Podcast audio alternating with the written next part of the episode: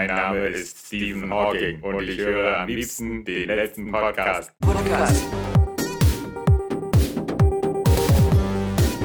Live on Air.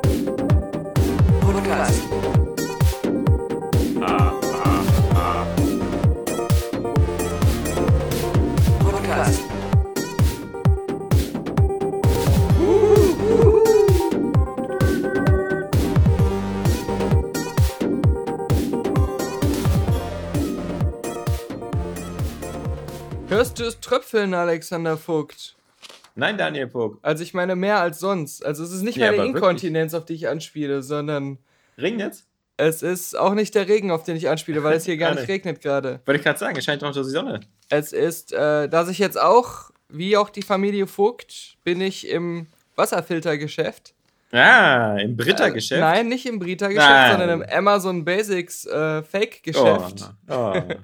Oh, nichts Böses gegen Amazon Basics. Also all meine HDMI und USB-Kabel sind auch von Amazon Basics. Ja, bei mir auch viele Kabel inzwischen. Also da teilen sich so Anker und Amazon Basics das Feld, wobei das, glaube ich, bestimmt auch dersel dieselbe Fabrik ist, aus der die rauskommen.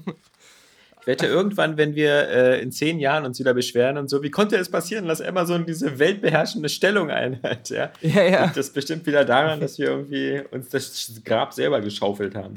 Ich habe mir ja auch diesen, diesen ähm, Wasserfilter für irgendwie 1,50 Euro oder so bestellt, weil es war ja Amazon Prime Day, da war der Ja. sowieso stark reduziert und dann hatte ich noch so einen 8,50 Euro Gutschein von einer Vimeo-Umfrage, die ich mal gemacht habe, die man da als Belohnung bekommen hat. Und so äh, war es dann doch zu verlockend, das mal auszuprobieren bei mir, ob das was bringt. Und ich glaube, bei mir bringt das sogar viel mehr als bei dir.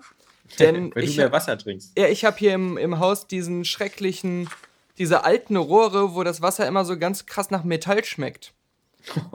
Und äh, so Okay. dass so mancher Besuch sich schon weigert, das zu trinken, selbst im Tee oder im Kaffee.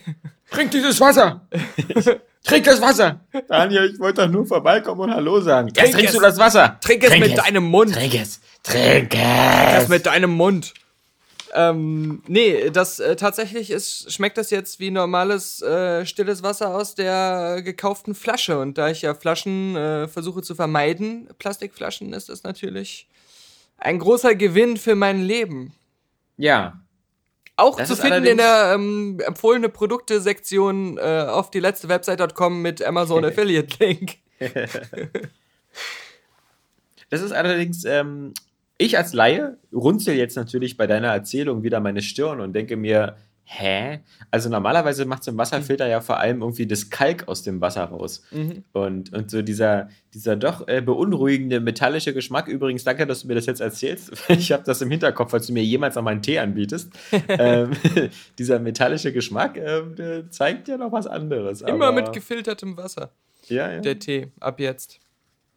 Ich muss auch zugeben, dass ähm, äh, vor, man muss sagen, diese Wasserfilter, die, die habe ich schon vor 20 Jahren das erste Mal gesehen. Das Mhm. war ähm, meine, meine damalige Freundin, äh, also mit der ich so 99 bis 2003 irgendwie zusammen war. Da hatten die Eltern das auch und ich habe die immer so ausgelacht, so, weil ich das immer so für Esoterik hielt. Ja, da machen die das Wasser mal vorher in so ein Ding rennen und sowas. Mhm. Ähm, dann, dann hat Britta wohl so still und heimlich so langsam mit dem Prinzip tropfender, so Wasser auf den Tropfen, nee, so tropfendes Wasser auf den Stein, sich so langsam immer mehr breit gemacht. Und jetzt kaufst du zum Beispiel so eine Tassimo äh, Kaffeemaschine und da ist schon fest eingebaut ein Britta-Filter hinten. Mhm, mhm. Also jetzt ist das schon so in vielen Geräten so kombiniert schon. Ähm, was, was im Fall der Tassimo-Kaffeemaschine ganz cool ist. Ähm, aber wie gesagt, das ist wieder so, ein, so eine erstaunliche Erfolgsgeschichte von so einem Produkt, was sich so wirklich ganz subtil und langsam. Und ich glaube, es gibt jetzt noch viele andere. Ich glaube, es gibt sogar schon Waschmaschinen, die irgendwelche Britta-Wasserfilter drin haben oder so. Ja, ich wette, die, die, die äh, ganzen Nestle und so, die lassen auch einfach nur Leitungswasser durch einen Brita-Filter laufen. Ja, und verkaufen es dann als es Vio. Und so. Ja. genau. Als Evian. Genau. Oder hier dieses Fosswasser in den Reagenzglas-Riesendingern. Genau. Womit genau. die da in Norwegen ihre Autos waschen. Ja, Oder wo immer das herkommt. ja, ja. Naja, da gab es ja schon viele Untersuchungen, dass das alles irgendwie Lug und Betrug ist, was Genau. die Wasserqualität angeht. Genau wie die Qualität Und es dieses gibt- Podcasts. Ja, ne, da gibt's ja, ne, da ist ja, da gibt's ja kein, da, da ist die einheilige Meinung ja eigentlich. Äh, Da gibt's keine, die wird von uns ist, gesät, genau. Aber besser als nichts. ja, bevor man gar nichts hört. Auf der anderen Seite gibt es ja auch immer wieder den Streit zwischen, äh, was besser ist, Glasflaschen oder Dosen. Also, Ja. dass Plastikflaschen scheiße sind, da sind sich ja alle ziemlich einig. Weil ja alle sagen so, naja, hier die Weichmacher im Plastik und ist nicht so dolle und auch geschmacklich fetzt das nicht so. Kann ja jeder bestätigen, der gerade mal eine Cola oder so aus einer Plastikflasche trinkt. Wobei mir sie das gerade wieder zu denken gibt, dass das gefilterte Wasser in meinem Amazon Basics Ding äh, in einen Plastikbehälter Plastik, genau. gefüllt wird. Nee, aber äh, es gibt dann noch diesen anderen interessanten Twist und Streit, nämlich zwischen den Vertretern, dass Dosen besser sind als Glasflaschen. All dieweil, weil die sagen, äh, bei der Nachteil bei Glasflaschen ist, dass die Licht reinlassen. Ähm, und das äh, würde sich bei manchen Getränken auch nicht so gut machen. Und deswegen würden sie es besser finden, wenn die äh, Sachen in Dosen sind, weil dann sind die Sachen immer lichtgeschützt. Ja gut, wenn du deine Getränke im, in der Sonne lagerst, Ja. Vielleicht, aber ich meine, Genau. in der Regel im Kühlschrank ist es Ja, dunkel, grad- wenn man die Tür zu hat. Nein, ja, es gab diese Einschränkung. Dieses, was, was Daniel alles schon entdeckt hat, nämlich, dass die Licht im Kühlschrank, die, das Licht ausgeht, wenn man die Tür Ey, zumacht. jeder, der einen Bruder Ja. hat, der wurde irgendwann mal, äh, als er noch reingepasst hat, im Kühlschrank eingesperrt, ja? In Kühlschrank Mhm. und Waschmaschine. Er wollte einfach herausfinden, wie ein Mensch reagiert, wenn man ihn unter unterschiedlichen Bedingungen entweder in eine Zentrifuge oder in einen Kühlschrank steckt. Und hat es so geklappt, ja? Naja, er hat sich irgendwelche Messergebnisse aufgeschrieben und jetzt ist er Wissenschaftler. Also, Ja, naja. Das ist lustig, weil ich vor kurzem, ich habe äh, immer wieder nochmal Portal 2 durchgespielt und der beste Teil ist ja immer so dieses, dieses zweite Drittel, wenn du in der alten Aperture Science Anlage bist und immer diese Audiobotschaften bekommst von Cave Johnson. Und, und äh, die sind ja dann auch immer so nach dem Motto. Hey, vielen Dank für die Teilnahme an unserem Versuchsobjekten. Wir haben hier ein neues Mittel, das sozusagen Ihre Tumore wie nichts auflösen lässt. Sie haben keine Tumore, denken Sie? Naja, wenn Sie länger als 45 Minuten auf unseren Wartesitzen gesessen haben, haben Sie jetzt Tumore. Das Ja, ist schon ziemlich geil geschrieben. dieser, dieser Volt-Tech-Humor von, von Fallout quasi. Ja, ja, ja, genau. Ja. Und dann vor allem in der, in der zweiten Versuchsphase ist ja so, dass dann irgendwie, am Anfang sind ja die Testpersonen so irgendwie so, sie sind die Besten der Besten, sie sind irgendwie äh, Astronauten, Weltraumfahrer und sonst was. Und wenn du dann im zweiten Bereich bist, der so in den 70er Jahren von Aperture Science spielst, dann scheint die Firma ja schon so den Bach runterzugehen. Und dann sind die Testobjekte nur noch so Penner. und dann steht so, sie werden sich bestimmt fragen, warum riskiere ich mein Leben in diesen sinnlosen Versuchen? Aber auf der anderen Seite hatten sie schon mal 60 Dollar. Gestern wie heute in meinem Leben die Wahrheit. Naja, also so, so verzweifelt kann es bei dir ja nicht sein, weil so wie unser guter Alexander Kappan früher irgendwie regelmäßig zur Blutspende zu rennen, um sein Einkommen aufzubessern, Ja. das habe ich bei dir noch nicht gesehen. Ich habe aber tatsächlich mich schon informiert. Ich habe so eine lustige Lesermail noch an uns. Äh, vor ein paar Wochen kam die. Ich, ich werde aber mich auf die zweite Hälfte beschränken, denn die erste, die wird vielleicht in ein paar Wochen irgendwann mal interessanter. Fragt jemand nach dem äh, Job oder neuen Job. Ja. Aber, aber die zweite Hälfte, die ist jetzt erstmal interessanter. Eine zweite Frage betrifft eure Filmkritiken. Das kommt hier von unserem Zuhörer Christoph Hesse. Die zweite Frage betrifft eure Filmkritiken, beziehungsweise... Halt, halt, halt. Ist das ein Kölner? Nein, das ist auch kein Kölscher Dialekt, den ich spreche Achso. beziehungsweise Filme generell. Letztens habe ich mit meiner Frau Independence Day 2 geguckt. Wenn ich mich richtig erinnere, fiel der bei euch durch. Ebenso Ja. bei uns. Ja. Da habe ich mich richtig. gefragt, wie kann es denn passieren, dass bei einem Film viele namhafte Leute vor und hinter der Kamera mitmachen, viele Millionen in das Projekt gesteckt werden und deren denen hinterher nicht auffällt, was für einen schlechten Film die gemacht haben. Ja, ähm, ich glaube, das fällt denen teilweise schon auf, aber die geben das nicht so gerne zu. Ja, ja. Es hängt auch so ein bisschen davon ab, ähm, wann, also wie gesagt, was, was ich glaube, viele, viele unterschätzen das ja auch, dass ähm, äh, meistens äh, die Agenten auch schon viel Vorauswahl treffen und, und den Schauspielern Sachen vermitteln. Und äh, ich glaube zum Beispiel, dass, nehmen wir mal an, jetzt äh, bist du der Agent von Jeff Goldblum, ja? Und äh, du, du kriegst ja einen prozentualen Anteil an seinen, an seinen ähm, äh, Einnahmen, die er als Schauspieler erzielt. Und jetzt kommt einer und sagt dir, wir wollen so ein Independence Day 2 machen. Und dann guckst du dir das Drehbuch an und denkst dir so, na klar, ist zwar scheiße, aber irgendwie kriegt dir Jeff irgendwie zwei Millionen angeboten dafür, dafür kassiere ich 20% ein. Mhm. Ähm, dann gehst du natürlich äh, zu, äh, gleichzeitig kommt vielleicht Woody Allen vorbei und sagt, möchtest du bei meinem neuen Film mitmachen? Du weißt ja, es gibt wie immer hier äh, den gewerkschaftlich garantierten Mindestlohn, also irgendwie 20.000 Dollar für das Ganze. Jetzt sagst du dir so als Agent, hm, also ich krieg bei dem einen 400.000 Provision und bei dem anderen kriege ich 3,50 Euro. Äh, dann gehe ich doch mal zu Jeff. Hey Jeff, ich habe zwei geile Drehbücher am Start, ja. Einmal so einen total geilen Zukunftsfilm und dann so ein bescheuertes Arthouse-Kino, was von so einem Kinderficker. Ähm, was, was glaubst du, was man sich da aussucht? Naja, Denn ich, ich glaube, glaube nicht, es ist eher glaub, so, dass er sagt, ähm, wenn, du, wenn du unbedingt bei Woody Allen mitmachen willst, dann musst du den anderen auch machen. Nee, ich meine was, also ich habe den Eindruck, viele lesen gar nicht mehr so unbedingt die Drehbücher, denn das würde ja auch erklären, warum so eine Leute, glaube ich, wie Al Pacino bei so einem Film wie äh, Dick und Jane oder, oder Dick und Jail da mit Adam Sandler mitmachen. Ähm, weil das dann einfach so, ja, mein Gott, also ich glaube, es gibt nur noch ganz wenige, die so wirklich sind so, boah, ich, ich, ich gucke mir das erstmal vorher an, also ob ich auch diese Rolle spielen kann und möchte und so, sondern ich glaube, viele sind so, habe ich gerade eine Woche Zeit. Also jeder, der beim Uwe Boll-Film schon mal mitgespielt hat, fällt eindeutig in diese Kategorie.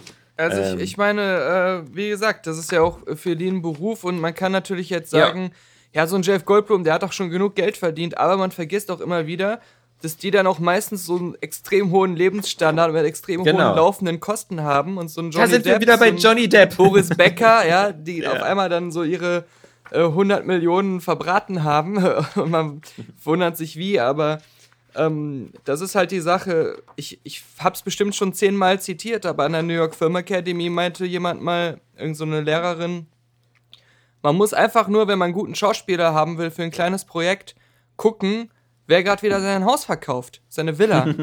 Und dann weiß man, äh, wer vielleicht gerade nicht ganz so teuer ist, weil er jeden Cent braucht, um, um sich wieder so eine neue Villa zu kaufen. Meine, sagen wir mal, 25-jährige Karriere als Nichtsportler, die fällt natürlich eher selten auf, ja, weil es ja heutzutage, wir rennen ja nicht mehr vor irgendwelchen Löwen davon oder so.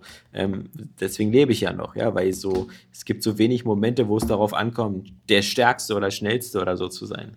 Bis auf gestern, wo wir nämlich einen Firmenausflug gemacht haben in den Spreewald und da alle ähm, mit äh, Paddelbooten rumgepaddelt sind.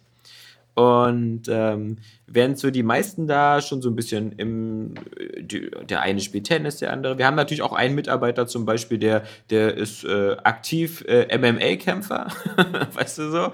Ähm, ja, äh, der äh, hätte das vermutlich auch notfalls so ein Viererboot alleine paddeln können.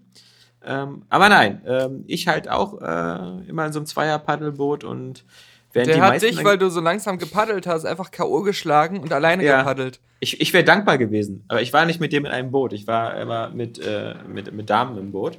Aber, ähm, weißt du, die meisten von denen haben irgendwie so schon am Anfang gesagt, oh, aber pass auf, am nächsten Tag wirst du ganz schön Muskelkater und so haben, ja. habe ich erstmal gesagt, ja, kann ich nicht haben, weil wenn, ich, wenn du keine Muskeln hast, kann ja nichts wehtun.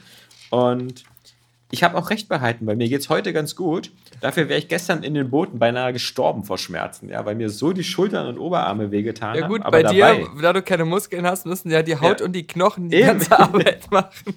Ja, also mein ganzes Exoskelett hat quasi gearbeitet. Ja?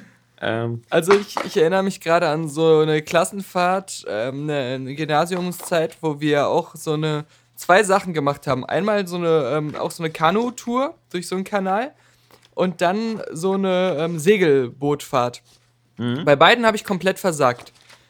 Erstmal bei dem, bei dem Kanu-Ding, da hing ich dann ständig mit meinem Kanu irgendwo seitlich im Schiff fest weil ich es nicht geschafft habe, mich irgendwie in der Mitte des Flusses zu halten mit meinem Kumpel. Ich glaube sogar, das war Patrick aus Hürth. und äh, während alle anderen auch so sich sportliche Wettkämpfe lieferten, ähm, wo, wo man auch das Gefühl hatte, das sind die Winkelwoss-Zwillinge da, die da am Paddel sind, äh, war das bei mir dann eher so immer so ein Zickzack, sich von einer Uferseite zur anderen ja. abstoßen. Ja, ja, das, das war bei uns. Du hattest, hattest so, so, dass du nur so ein Paddel hattest, war so mit, also äh, eine Stange mit zwei Paddelenden. Stimmt, und man musste dann ja. jeder auf einer Seite quasi sich perfekt abstimmen. Einer paddelte links und einer rechts oder irgendwie so. Ja, das ist ja eher, was du machst, ist Kanu. So, es war ja Kanu, meine ich ja. Ja, genau. genau. Ja.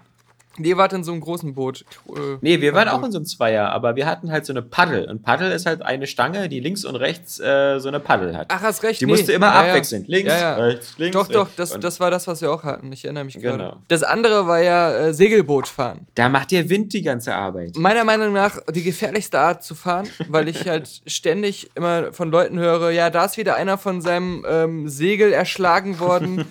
hier wieder das Segelboot umgekippt und so. Dann hieß es am Tag vorher erstmal, man soll irgendwelche Knoten lernen. Habe ich mir mal kurz angeguckt, dachte ich so, ja, ich mache einfach immer so einen normalen Schnürsenkelknoten. Es wird schon gehen. So, dann durfte ich schon relativ nach zwei Minuten keine Knoten machen auf dem Schiff, weil es irgendwie ein Sicherheitsrisiko war. Dann hieß es so, äh, Daniel, setz dich mal zu den Frauen da unten in dieses, äh, in die Kombüse.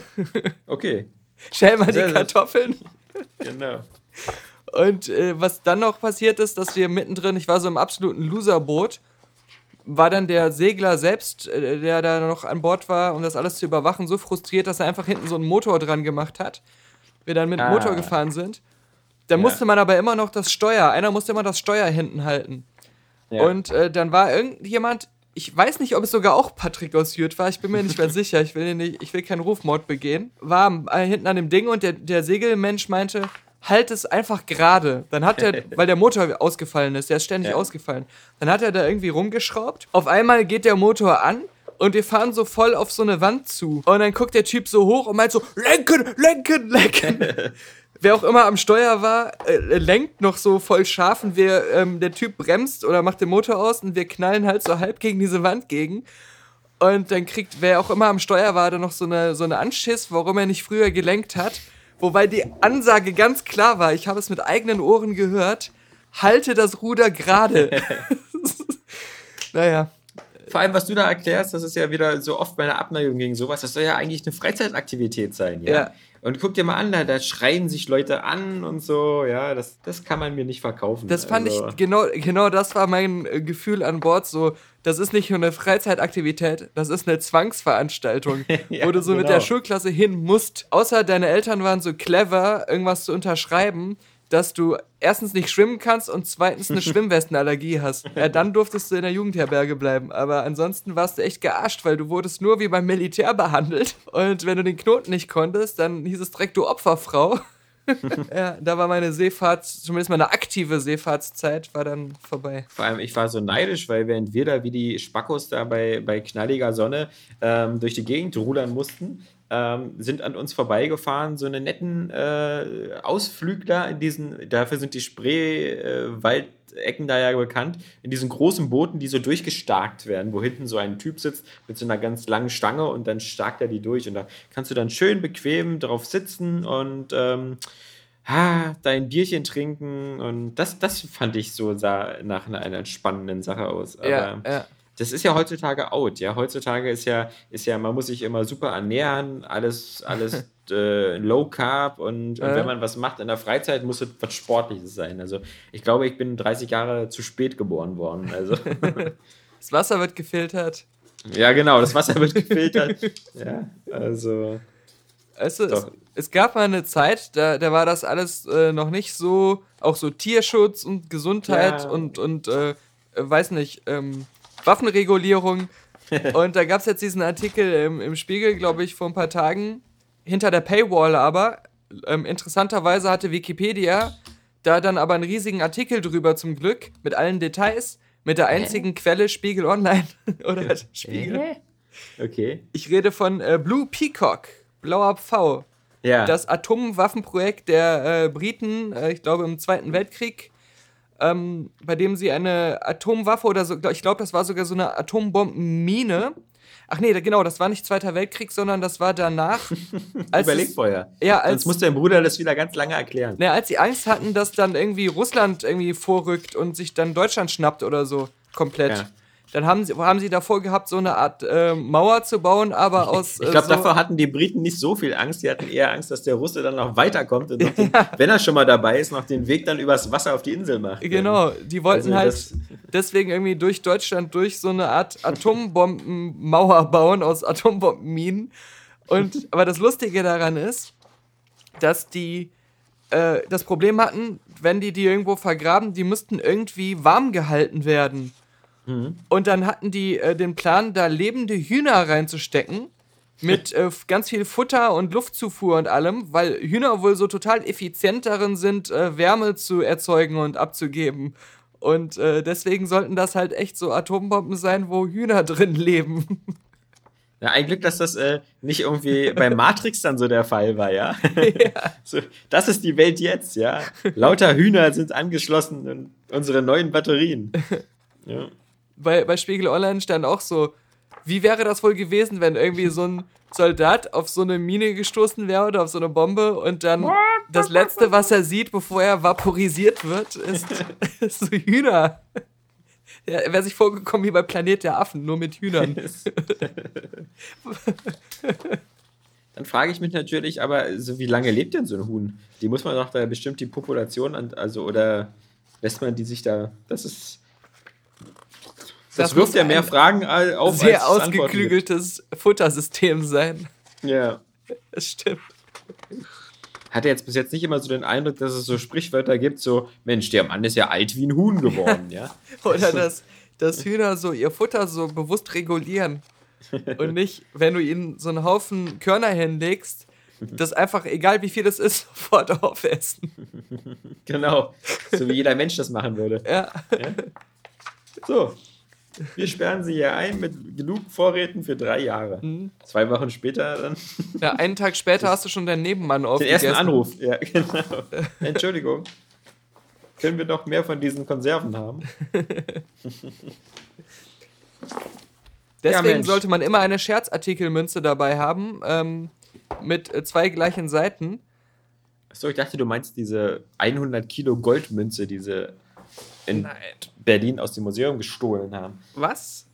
Ja, aber es ist schon eine Weile her. Die, die, die, die, die Täter sind wohl schon teilweise gefasst. Aber es gibt keine Spur von dieser Münze.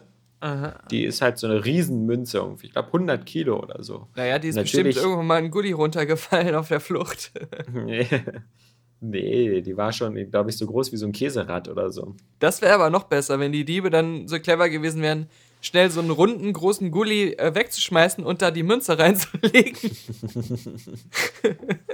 und die anzumalen. Ja, das wäre schon, wär schon clever ja, gewesen. Ja, ja, ja. Aber das ist, so clever waren die wohl nicht und ähm, ist wohl jetzt auch, äh, die Leute sagen, das ist ja schon garantiert eingeschmolzen worden. Ja, und, und wenn die doch einer irgendwo findet, sofort bitte bei Patreon spenden.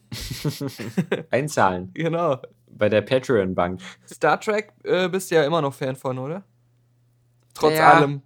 trotz also ich, allem. Ich, trotz allem. Ich, ich gucke äh, gerne zurück. Ich glaube, ich würde es eher so sagen, ich gucke gerne zurück auf die Zeit, wo ich Star Trek-Fan war. Mhm, mhm. ähm. Ich, ich habe auf jeden Fall ja noch als Kind recht gerne geguckt, aber ich glaube, du auch schon nicht mehr super gerne Star Trek Voyager. Ja. Und da war jetzt bei irgendeiner. Da habe ich, genau, ja, ja. Da habe ich auch schon nach irgendwie, da habe ich, das habe ich nicht mal zu Ende geguckt. Also es war nicht so schlimm wie Enterprise, ja. aber, aber ich habe dann irgendwann mal die letzte Folge gesehen, wo sie dann wieder in dem Alpha-Quadranten angekommen sind. Aber dazwischen habe ich irgendwie bestimmt 50 Folgen einfach geskippt. Und es war letztens irgendwo eine Veranstaltung von Netflix, glaube ich, über Orange is the New Black, wo ja auch die äh, Captain ja. Janeway mitspielt. Und Cat Bulgaro, ja. Genau, und die hat äh, da bei irgendeinem Panel mit Fans geredet. Da ging es natürlich auch um Star Trek Voyager. Um nochmal ganz kurz zu sagen, boah, ist die alt geworden. ja, die ist wahrscheinlich auch alt geworden, oder? Ja, ja, ja klar. Wobei, die wenn man ja so das Gefühl hat, wobei, wenn man jetzt den Direktvergleich sieht, täuscht das auch, aber man hat immer das Gefühl, Patrick Stewart ist seitdem genauso, sieht er immer noch aus wie damals. Weil er damals schon alt aussah. Ja, genau. Und damals war er, glaube ich, noch nicht so alt. Da ja. war er so Mitte 50, als er irgendwie so den äh, Jean-Luc Picard ja. gespielt hat. Oder Anfang 50 maximal. Ähm, Aber jetzt wisst ihr ja wie, jetzt ist er ja, jetzt sieht er aus wie bei Old Man Logan da. Genau, genau. Aber auf jeden Fall, äh, Captain Janeway ähm, hat gesagt, dass bei Voyager es irgendwie so ein bisschen Ärger gab, weil unbedingt die Produzenten und Drehbuchautoren wollten, dass sie mit, ähm, ich hätte fast Chekhov gesagt, aber äh, Chakoti äh, schläft. Oh. Okay. Und sie hat das halt komplett abgelehnt, hat gesagt, nee, mach ich nicht, weil sie wollte nicht, dass so wieder der erste ähm, Female Captain im Star Trek-Universum. Sofort wieder geknattert wird. Ja, direkt wieder dann mit, mit Nacktszenen und was weiß ich äh, sexualisiert wird. Und hat sich dann dagegen gestemmt. Und als Reaktion darauf ist überhaupt erst Seven of Nine entstanden. Mm. Und äh, mit der konnten sie ja dann machen, was sie wollen. Ey, schaff die Borgnutte hoch. genau, unsere Roboter-Muschi, ja. Hier, genau, die tittige. Genau. Hier, ja. dieses Borg-Flashlight. Aber das fand ich halt so interessant, weil ja eigentlich Star Trek an sich, mein, ich meine, ich weiß nicht, äh, Gene Roddenberry hat ja da schon nicht mehr gelebt, wie, wie das doch immer eigentlich als äh, recht verhältnismäßig progressiv galt. Da aber, so wie sie das erzählt hat, es echt so war, naja, wir haben halt so ein Male Audience und die wollen halt einfach Sex in der Serie haben. Sex mhm. und, und Titten müssen rein. Und ähm, mhm. wenn du jetzt nicht äh, den äh, fixt, dann holen wir hier halt diese, diese Topmodel und sagen hier Borg. Sie hatten ja auch schon eben so eine Leute da wie äh, die, die Klingonen, die Halbklingonen da eingeführt die ja da auch schon irgendwie immer äh, kleine Affären hatte, da glaube ich mit dem Tom Paris oder so. Ähm, deswegen verstehe ich das gar nicht, dass es so notwendig war, weil was, was auf alle Fälle, was dann später kam, ist, dass, glaube ich, auch äh, äh, Captain Janeway bei so ein paar Außenmissionen so ein paar so Liebesbeziehungen hatte oder so Verliebtheiten. Aber genauso wie das ja Jean-Luc auch hatte, der hatte ja diese Wäsch, die er da auf dem äh, Planeten Risa da kennengelernt hat, die so zwei, dreimal so seine ähm, Love Interest war und dann in dem scheiß Kinofilm ja, in, in dem zweiten Dior da, in äh, ja die, die, Nase da genau die die Zeitlupenfrau. Ja mm, Slow-Mo Muschi nee ähm, und naja okay Kirk hat so ziemlich fast alles gebumst was auf auf jeder Landemission da war. Ja ja. Ja. Aber Captain Cisco hatte dann auch eine lange, eine lange Beziehung. Also der hatte ja auf Deep Space Nine dann diese Schmugglerin da ähm, und das lief eigentlich auch ganz gut. Also das war deswegen, nicht so wie bei Star Wars mit den Jedi. Ihr dürft nicht lieben, ihr dürft nicht äh, keine Beziehungen ja. haben. Wenn ihr, wenn ihr was anderes machen wollt, dann geht doch zur dunklen Seite, ihr Penner. Da wird gebumst, bis der Helm äh, qualmt. Ja, aber, aber zur Strafe wird hier der Unterkörper verkohlt von deinen Jedi-Freunden. Viel Spaß bei den Sis. Erstmal ja, genau. hier den Penis Mit deinem Rest noch, ja, genau. Eh? I have the high ground now. Genau. Lass dir doch von der dunklen Seite einen neuen Schwanz wachsen. Bestimmt hat sich diese Regel nur Yoda ausgedacht, weil er natürlich keine ins Bett bekommen hat. Du schlafe mit mir, du musst. Ey, geh weg, du kleiner Zwerg. So ein Java würde sich dann natürlich anbieten. Houdini! Du, ich war ja die ganze Woche eigentlich fast immer nur irgendwie äh, arbeiten, deswegen erzähl mir doch mal, wie das Leben außerhalb war. Äh, hast du nicht irgendwelche coolen Filme gesehen? Ich habe vor zwei Wochen einen Film gesehen, der mir ganz gut gefallen hat. Das war dieser Edge of Seventeen mit Haley Steinfeld und Woody Harrelson, der mir aber doch recht gut gefallen hat. Also ähm, ich glaube, wenn ich diese Art von Film noch mehr mögen würde, also dieses mhm. Genre, mhm. dann fände ich den bestimmt grandios, aber selbst so fand ich ihn ziemlich gut. Das geht halt um so eine äh, 17-Jährige, die aus unterschiedlichen Gründen halt so ein totales Nervenbündel ist und eigentlich allen nur auf die Nerven geht. Und sie äh, geht dann halt auch immer wieder zu ihrem, einem ihrer Lehrer, auch in den Pausen und so, und äh, quatscht ihn dann voll. Und das ist halt Woody Harrelson. Und der hat halt so eine super geile Art, immer auf sie zu reagieren, mit so einem richtigen Fuck you. Und das ist einfach allein schon wert, den Film zu gucken, diese ganzen Woody Harrelson-Szenen.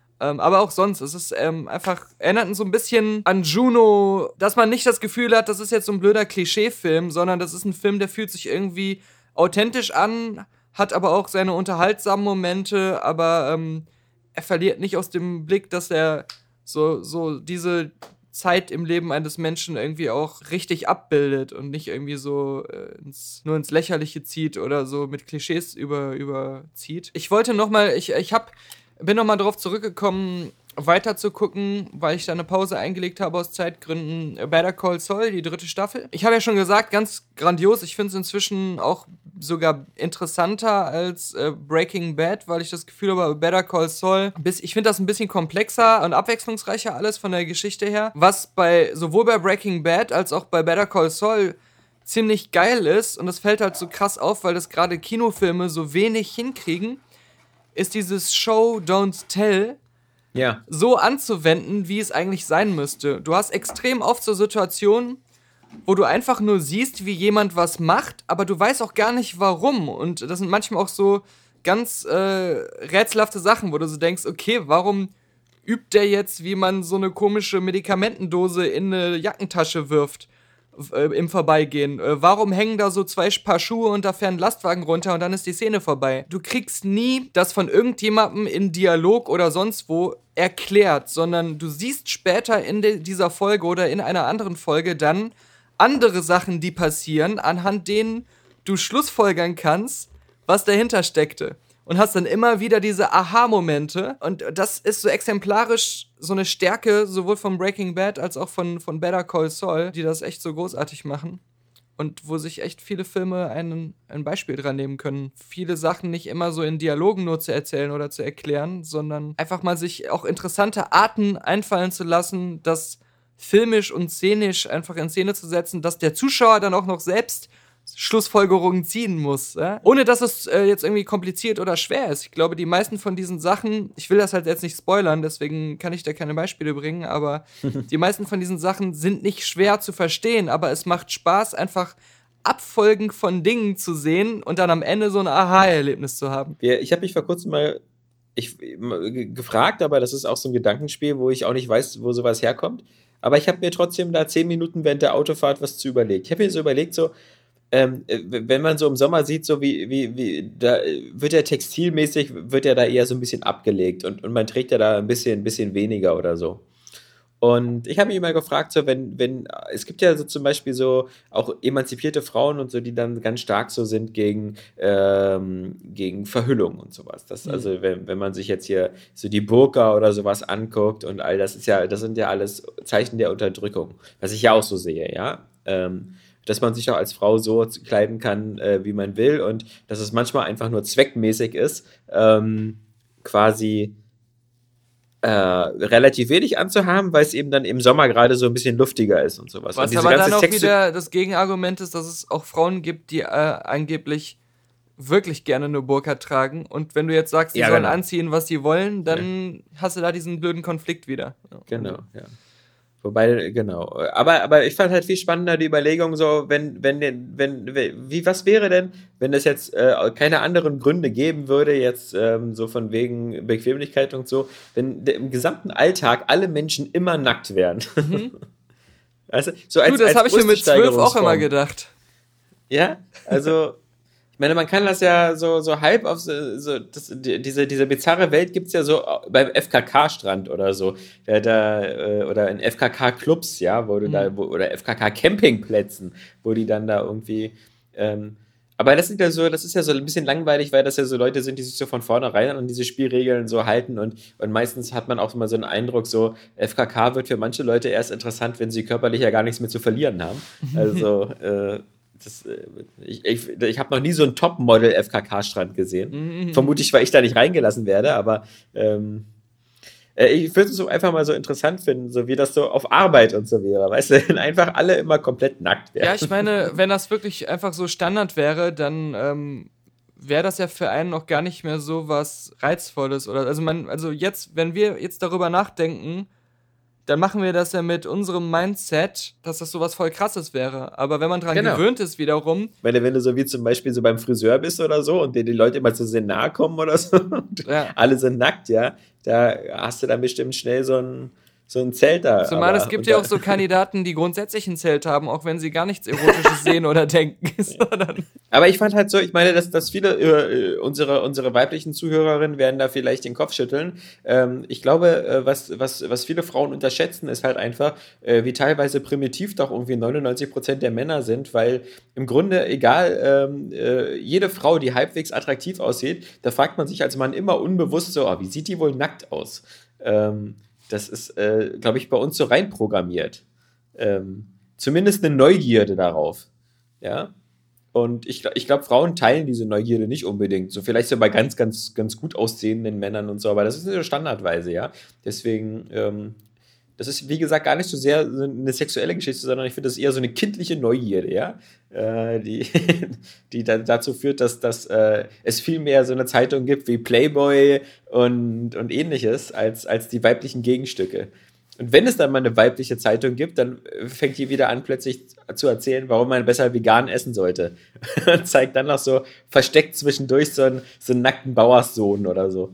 Ähm, nee, also das ist, ähm, und ich, äh, ich, ich würde, mich würde halt interessieren, weißt du, wie das sich das so auf die, auf, äh, auf, auf die männliche Welt auswirkt, wenn diese Frage von vornherein immer beantwortet ist, weil ja alle nackt sind. Das hast du aber sogar äh, in der realen Welt noch bei manchen Urvölkern oder so. Es gibt ja immer mal wieder Ja, so richtig. im Amazonas Stimmt. irgendwelche Völker, die sie da treffen und ähm, wo die da auch alle nur einen Lendenschutz anhaben und den meistens immer vor allem deswegen, damit da keine Fliegen reinfliegen oder so. ja.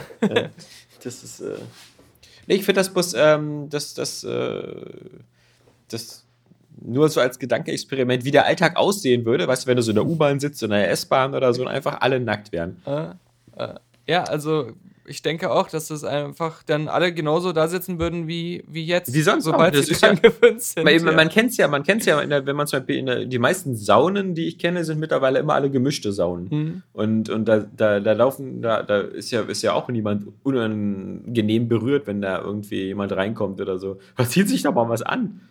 Ich meine, es würde definitiv dazu führen, da auch dass, äh, glaube ich, so ein bisschen so unrealistische ähm, Vorstellungen, die man immer so hat, ein bisschen gedämpft werden, weil, weil Ja, das ist nämlich was, was, was mir nämlich bei meiner Autofahrt auch eingefallen ist, nämlich, wenn man, wenn man sich mal anguckt, ähm, auch gerade das weibliche Geschlecht, wie oft sich das so eine gewisse Körperform hinschummelt.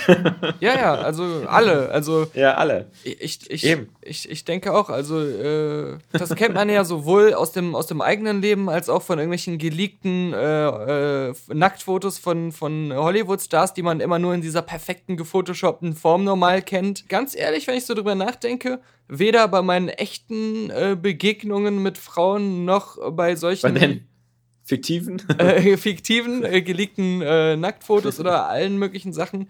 Noch nie habe ich ähm, nicht gedacht, oh, das ist ja angenehm, ist ja doch ein normaler Mensch. Nur, äh, nur, wie gesagt, also äh, auch äh, unsere Zuhörer können sofort noch die Klamotten anlassen. Äh, das war jetzt keine Handlungsanweisung, sondern eher. Außer sie sehen gut aus und sind Frauen.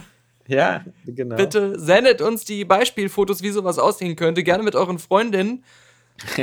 so, setzt euch mal komplett nackt in so eine U-Bahn oder so und äh, dreht mal so ein, so ein Snap oder so ein Wein oder so ein, was ihr jungen Leute heutzutage so macht. Instagrammed. Ja. Periskop live. Ich habe nur gerade das äh, Plakat gesehen von Stranger Things 2, der zweiten Staffel, die jetzt am 27. Oktober startet. Sieht auch wieder nach Weltuntergang aus. Ja. Ich, ich denke mal wieder, die Unterschrift könnte sein, irgendwie so, the stakes are higher now. Also, sieht ein bisschen auch aus wie Geostorm. Jedenfalls von diesen komischen Gewitterwolken her.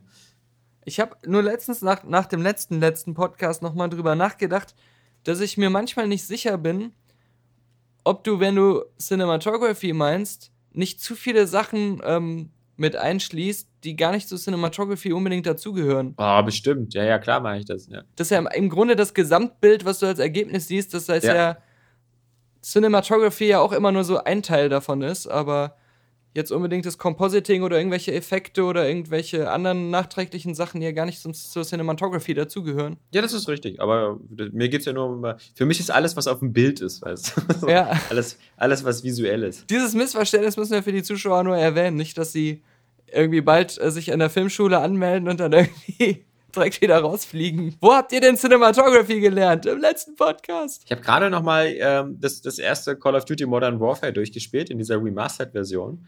Und äh, danach habe ich noch mal auf der Du PlayStation- hattest Ja, zweieinhalb Stunden Zeit? es waren mindestens vier, ja. Okay. Und danach habe ich noch mal Modern Warfare 2 gespielt. Mhm. Und äh, man muss ja sagen, die sind ja storytechnisch, sind die ja zumindest in den letzter Zeit ein bisschen nachvollziehbarer geworden, weil ich kann überhaupt gar nicht mehr verstehen, wie, wie, wie jemand damals noch so halbwegs, also da, dass die nicht mehr auf die Fresse bekommen haben, alleine wegen der Erzählstruktur Mhm. die einfach so kaputt ist. Sowas, ich meine, heutzutage versuchen alle Spiele irgendwie äh, so filmähnlicher zu sein. Aber zumindest hat das den Vorteil, dass die meisten Spieler eben auch, gerade so die ganzen Abenteuerspiele, so wie ein Uncharted oder so, wirklich eine einfache, klare, nachvollziehbare Handlung haben. So, wo A auf B folgt und, und oder beziehungsweise, sagen wir mal, B auf A folgt. und ähm, weißt du, alles so, wo, okay, wir sind jetzt an diesem Schauplatz, diese Menschen machen das, dann sind wir an diesem Schauplatz, dann fahren wir dann dahin und das passiert da. Und ich habe echt noch nie eine, eine, also so bewusst eine so wirre Struktur gesehen, wie bei den äh, Call of Duty Modern Warfare Teilen. Ja. Selbst die, selbst die Black Ops Teile, ja, den konntest du besser folgen. Äh, äh, Aber, aber die, die, die Modern Warfare Teile, die ja quasi die sind noch von diesem Dream Team von hier ähm, Zampanello und wie sie alle hießen, die dann alle später abgehauen sind, dann nach dem Streit mit Activision. Ähm, also dass, dass die damals nicht mehr auf Fresse bekommen haben, weil das, das ist wie von einem, wie von einem wirklich geistig verwirrten Menschen mhm. geschrieben, ja. Dieses, so jetzt sind wir hier in Afghanistan, jetzt sind wir hier. Jetzt versuchen wir Story-Sachen in so einem Off-Kommentar auf der Karte zu sagen. Mm, mm. auch dieses so äh, äh, Show, don't tell ist da auch völlig andersrum. Ich meine, da wird ganz viel. Gerade das erste Modern Warfare, das war ja da, damals auch noch richtig so so frisch und hat begeistert mit diesem Ansatz. Das ist eine Aneinanderreihung von atmosphärischen Momenten und Action-Set-Pieces, die so geil durchgeskriptet sind. Dieses, dieses Ingame durchgeskriptete, das wurde da ja so zum ersten Mal so richtig konsequent durchgezogen, aber auch in geil. Dass ja. sich das so immer so anfühlt, als wenn das gerade eigentlich fast dynamisch passiert, also zur damaligen Zeit. Und ähm, das äh, haben sie sich dann natürlich so als Hallmark genommen und dann habe ich auch das Gefühl, dass sie ihr Storytelling halt auch nur danach ausgerichtet haben. Wie können wir jetzt diese Action-Set-Pieces miteinander verketten? Genau, ja. Und äh, nicht, wir haben eine coole Story, lass uns die jetzt als Spieler irgendwie erzählen. Aber du hast halt auch damals äh, so diesen fast äh, bestimmt ganz revolutionären Schritt, dass du das halt immer aus verschiedenen Perspektiven erzählst. Ah. Ähm, und die halt immer zwischendurch wechseln. Ich glaube, die, die Spiele davor, also glaube ich sogar diese, diese ganzen Zweiter Weltkriegs-Call of Duties, die waren so ein bisschen mehr gebündelter. Da war so, jetzt schlüpfen wir für vier Missionen in die Rolle von diesem russischen Soldaten mhm. und dann für vier Missionen in die. Und, und bei den Modern Warfare-Teilen springst du ja andauernd zwischen den Protagonisten hin und her und stirbst auch so, ab ja. und zu mal, genau. Hörst da noch ähm, so ein paar Hühner, bevor die Atombombe explodiert. ja, das, ähm, das ist beim, bei, dem, bei dem ersten Modern Warfare, da geht das noch so halbwegs, weil du ja, äh, du bist ja immer diese Nebenfiguren, wo du dann so wegstirbst und aber ansonsten so mit Captain Price irgendwie immer so am Start. Aber so beim zweiten Teil wirklich, ich hatte da ähm, echt das Gefühl, ähm, die, die, die, die, da, da war überhaupt gar kein Konzept mehr hinter. Die wollten nur irgendwie Invasion in Amerika und am Ende wollen wir so in Washington so geile Action haben. Aber ja, nicht vergessen noch den Aufreger mit dem Flughafen. Ja, den No Russian. Ja, ja. ja. Wo du auch wieder drauf gehst. Ähm, schon, schon ähm, eigentlich sehr bizarr. Und ich, ich glaube, dass, dass ähm, zumindest das so eine Evolution ist, die in den letzten Spielen so ein bisschen glatt gebügelt worden ist. Also gerade mhm. zum Beispiel ähm, in dem in letzten Jahr Infinite Warfare und dem äh, Advanced Warfare ist das ja wirklich so, du bist diese eine Person und du das ganze Spiel erzählt so eine äh, hintereinander folgende Geschichte. Ja, also mhm.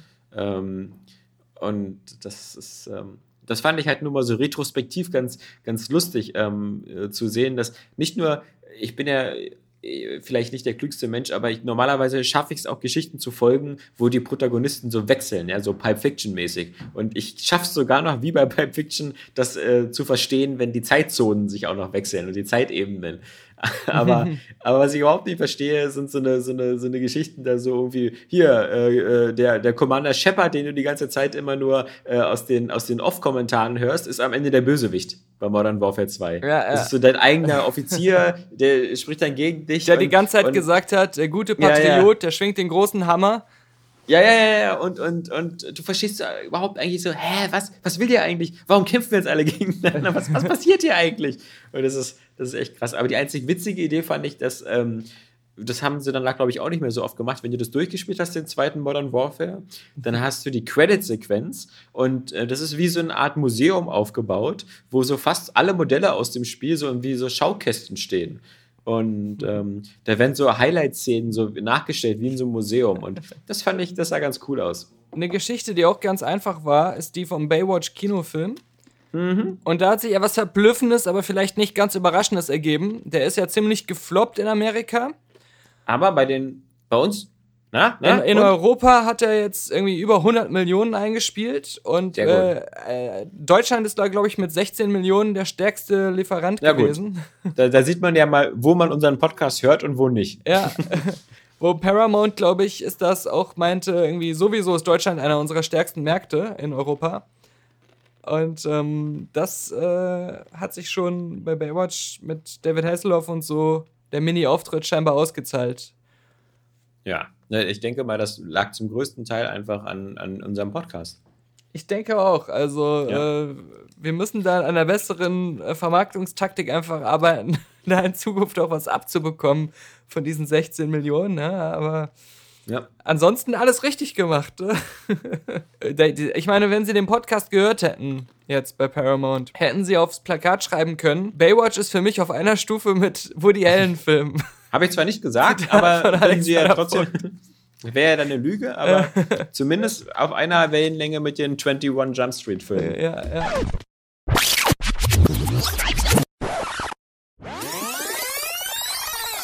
Ich würde halt direkt einschränken, ähm, Film ist es weniger, sondern es ist mehr so, eine, so ein gelungenes Saturday Night Live Sketch Roundup. Also man, man hätte das auch machen können auf der Saturday Night äh, Live Bühne, lässt die ganze Story und die Action-Szenen weg und macht einfach nur die, äh, The Rock steht neben, neben Zac Efron oder andere Figuren stehen nebeneinander und machen so einen Sketch mit genau diesen Dialogen. Aber das finde ich ist auch teilweise eine überflüssige ähm, Trennung, äh, denn wenn ich mir angucke, zum Beispiel die großen Filme von Monty Python, also äh, Der Sinn des Lebens und äh, Das Leben des Brian, ähm, und natürlich die Ritter der Kokosnuss. Das, das gilt ja, das sind ja alles Filme, wo man sich, glaube ich, einig ist, dass es somit die besten Komödien aller Zeiten sind. Das sind keine guten Filme in dem Sinne, sondern das sind teilweise Zusammenstellungen von, von Sketchen, die einfach nochmal ein bisschen ausgearbeitet worden sind. Wenn ich ins Kino gehe, habe ich nicht immer so den Anspruch, ich muss jetzt einen Film sehen. Ne, aber du verstehst, äh, versteh mich nicht falsch, äh, nee. die, die Trennung, ähm, die mache ich ja nur, aus dem Grund, weil wir ja in, in einem Filmkritik-Podcast, wenn wir jetzt sagen, wir fanden Baywatch gut und, und den kann man sich angucken. Äh, da gibt es aber irgendwie fünf andere Filme, die mehr auch versuchen, ein Film zu sein, die aber einfach schlechter sind. Dann, dann kann man halt leicht sagen, Moment, die ganzen Kritikpunkte treffen auf Baywatch auch zu, wenn man es als, wenn man einfach nur sagt, ist das ein guter Film. Äh, ja, nee, aber ähm, ich würde es halt gern doch ein bisschen, ein bisschen anders aufdröseln. Ähm, die Tatsache, dass, äh, also ich, ich mag das nicht so, dass so eine Filme so einen Blankoscheck bekommen, so nach dem Motto, ähm, naja, äh, dir ist ja klar, was du dir anguckst, ja. Er muss ja ähm, immer dass, noch das delivern, er muss ja immer noch genau, lustig sein. Muss, man muss immer noch das delivern und lustig sein und ähm, ich hatte ja vor kurzem den, den Central Intelligence gesehen und der ist halt so überhaupt nicht so lustig. Ja. Und, Aber es wäre auch ein ähm, schlechter Sketch gewesen dann. Ja, genau, genau. Ja. Also ähm, es ist nicht so, dass man, es gibt doch, du weißt doch, wie oft immer die Leute sagen so, bei den, bei den ganzen Actionfilmen, das ist aber alles dasselbe, Hirn aus, Spaß haben und so. Und äh, auch die guten Actionfilme sind auch nicht unbedingt gute Filme, aber es sind halt gute Actionfilme. Ähm, und deswegen, also ich, ich trenne da nicht, ob jemand, ob jemand jetzt im Kino einen Film macht oder nicht, sondern für mich ist es wirklich einfacher. Ich trenne das nur danach, ob ich mich gut unterhalten fühle und meinen Spaß hatte. Und das ist nicht so leicht.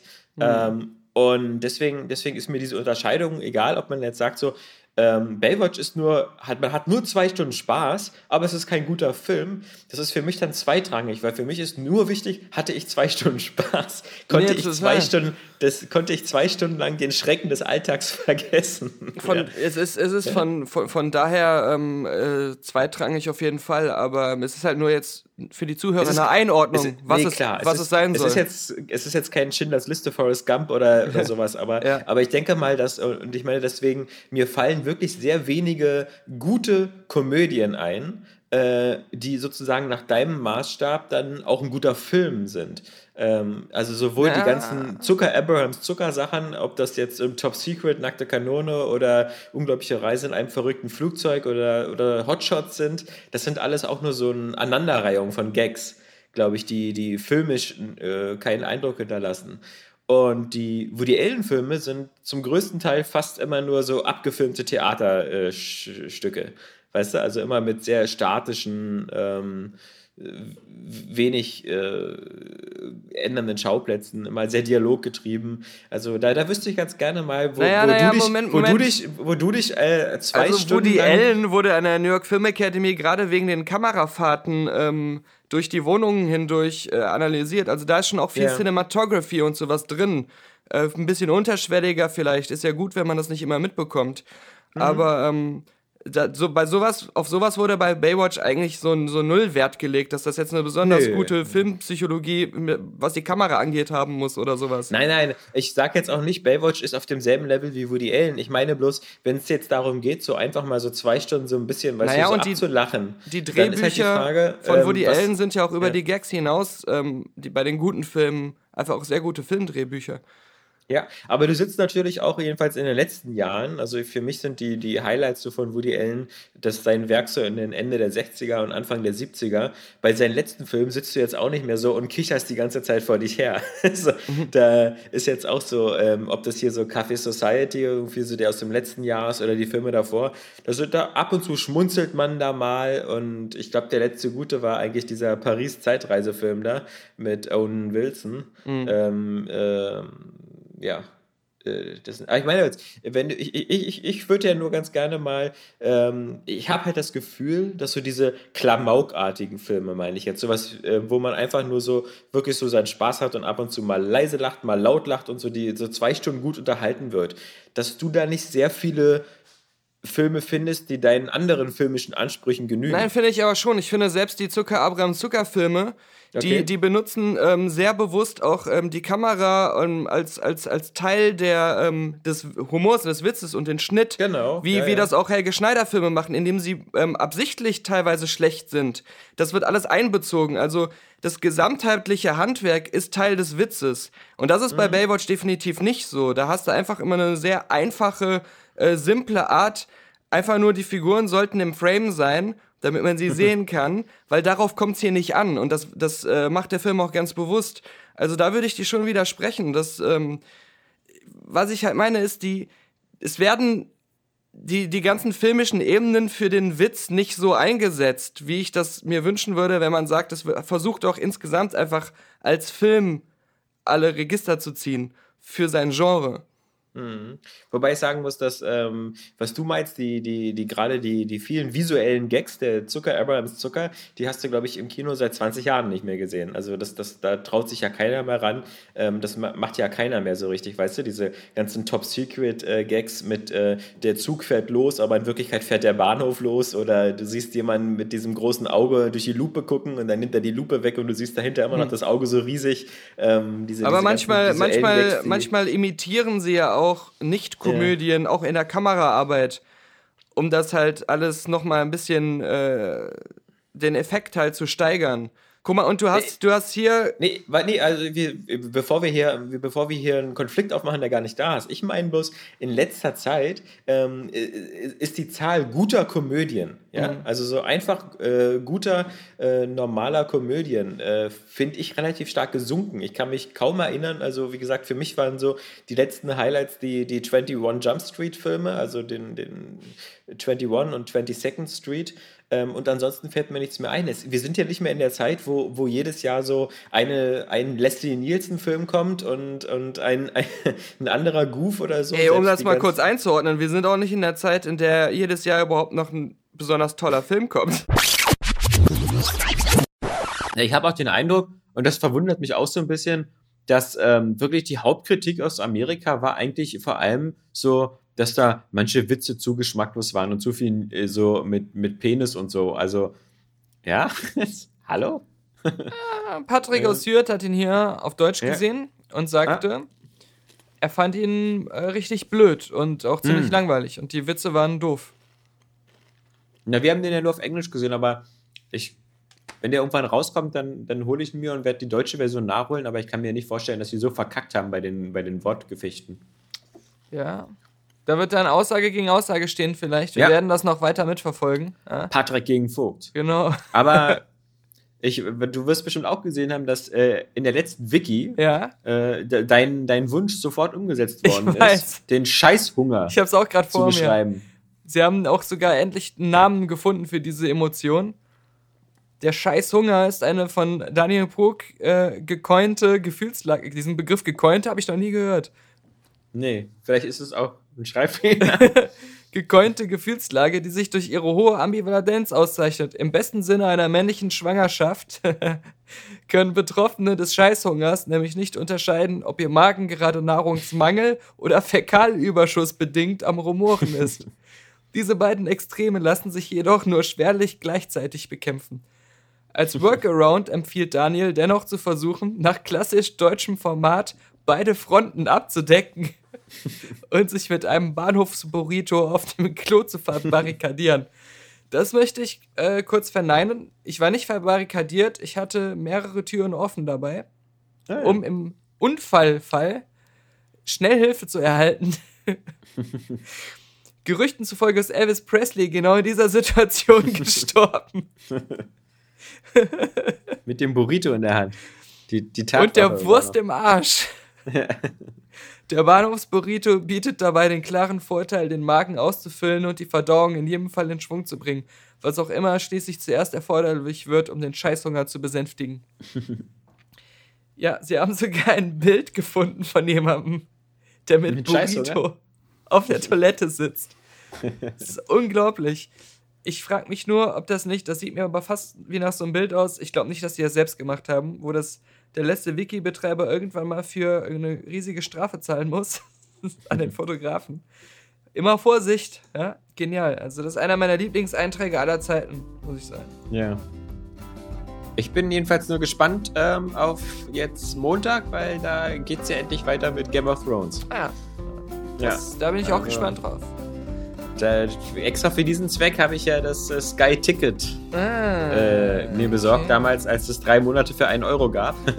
Ich darf bloß wieder mal nicht vergessen, äh, das zu, zu, irgendwann danach im August ähm, wieder zu kündigen, sonst äh, vergesse ich das auch wieder und dann geht es mir wie mit deinem World of Warcraft-Abo, dann zahle ich plötzlich wieder die nächsten 20 Jahre monatlich 10 Euro für mein Sky-Ticket, was ich sonst nicht nutze.